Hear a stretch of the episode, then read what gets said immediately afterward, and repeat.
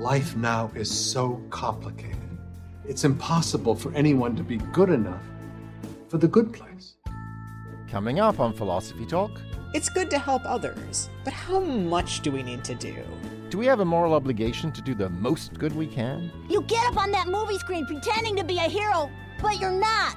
The real heroes are out there, curing heart disease and wiping out world hunger. But Milhouse, they haven't cured anything.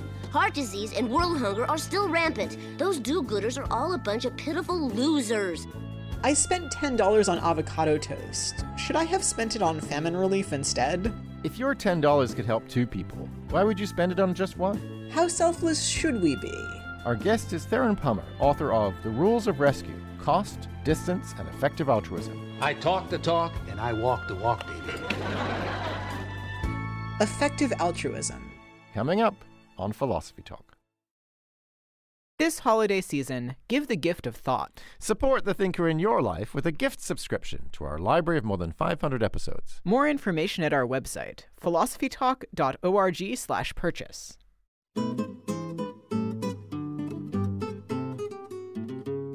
How much should we give to other people? Should we care more about faraway strangers than those in our own community? Is there such a thing as being too giving?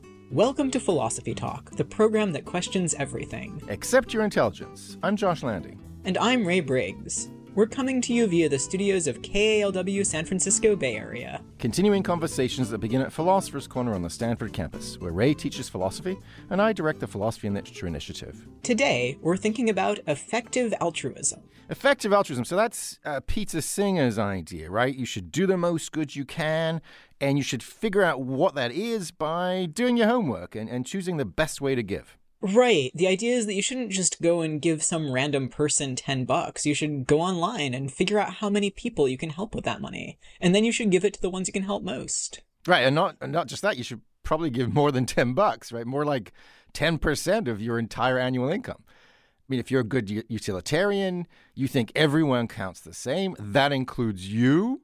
So there's no real reason you should be out there drinking $5 lattes when someone else is dying of thirst. So Singer's slogan is give till it hurts. Well, I really like this idea that people should be giving more. But you know, there's something kind of weird about having to do that much homework first. If I see a homeless person on the street who needs help, why shouldn't I just give them a bit of money? Because you can use that same money to help 10 times as many people in the developing world. If you could improve 10 lives instead of just one, why wouldn't you do that? Well, don't you think there's something inhuman about it? We're not robots. When I see a person in need, I, I feel compassion for them. I don't go and get out my calculator. Don't you want people to feel compassion for those around them? Well, it's the around them thing that's the problem, Ray. I mean, it's a little parochial, isn't it, to care more about someone because they happen to be near us? Why should we think that some person in Mozambique is less deserving of help than someone in Mountain View? All right, smart guy. So imagine this. There's two houses on fire on your block, and one of them is the neighbor's house, which has two strangers in it, and one of them is your house, and it has your family member in it. Are you really telling me you're gonna go save the neighbors because there's two of them? I mean, your view seems to say that saving two people is always better than saving one. Oh, okay, you got me, Ray. I, I, I'm going to save my family member. I admit it, but, but uh, maybe I'm wrong to do that. Maybe I'm just being selfish. No, I think it's really right to do that. I mean, community ties are important. What if we were all effective altruists? Sure, we'd feed starving peoples in countries that are far away, but we'd never get around to feeding our own starving people. It just wouldn't be cost effective enough. I think it would ultimately, but but even if it wasn't, the reasonable thing to do, right, is to prioritize the people who need it the most. Oh, the reasonable thing to do. Ugh, you can't just go around making ethical decisions based on cold calculations like that. You have to feel something for your fellow human beings. If you're just willing to walk past a starving person in your own neighborhood, how are you ever going to be motivated to help people who are further away?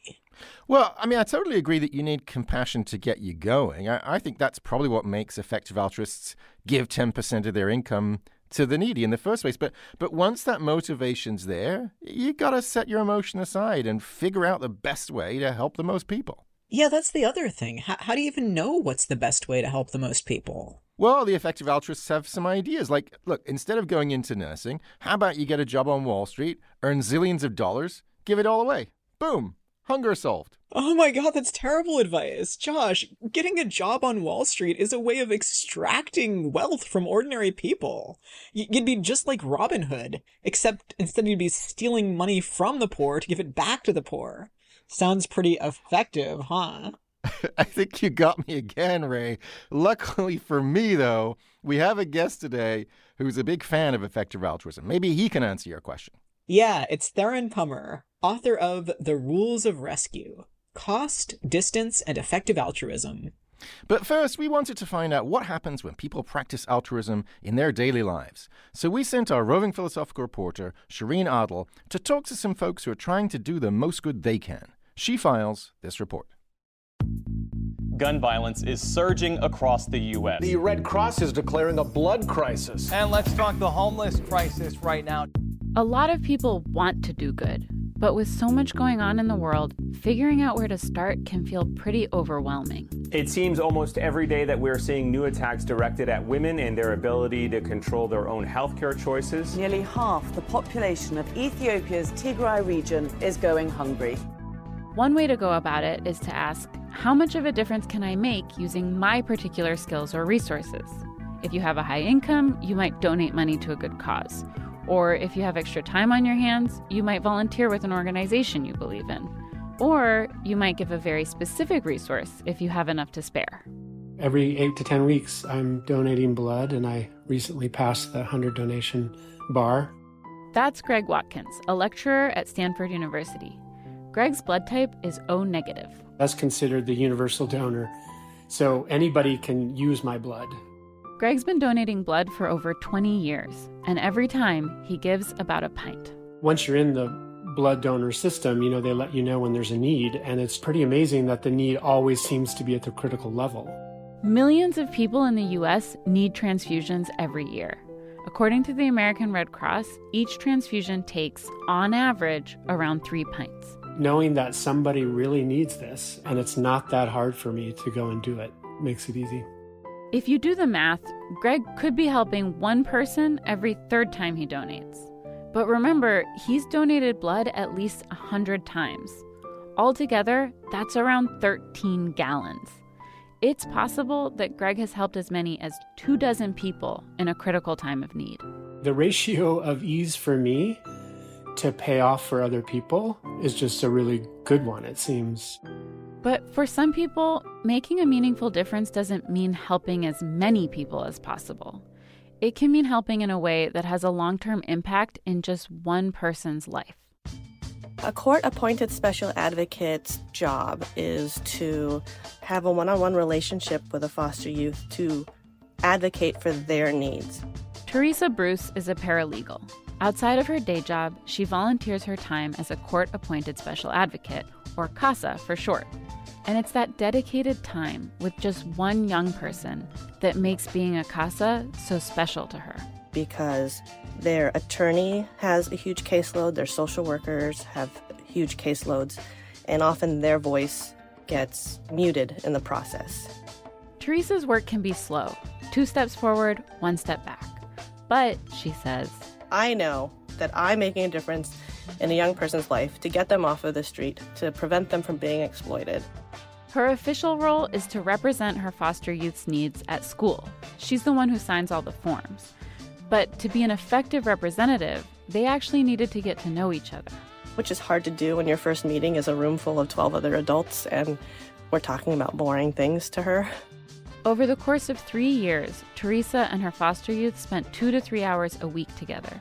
And it was in their one on one time that they were able to build trust. It's those moments, those tiny moments of just being there, listening, and seeing what their world is like, where they can hear themselves talk and figure out their values and beliefs.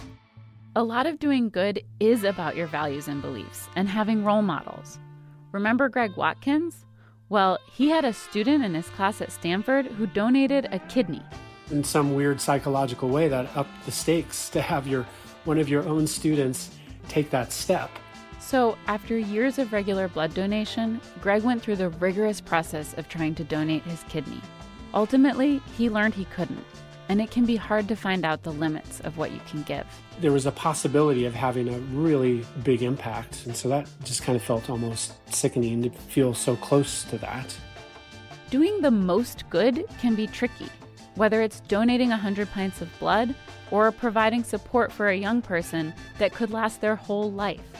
When you dedicate resources to doing good, it's about asking the question Is this the best I can do? For Philosophy Talk, I'm Shireen Ad. Want to hear more? You can find the complete episode on iTunes Music, or for unlimited listening, become a subscriber at philosophytalk.org.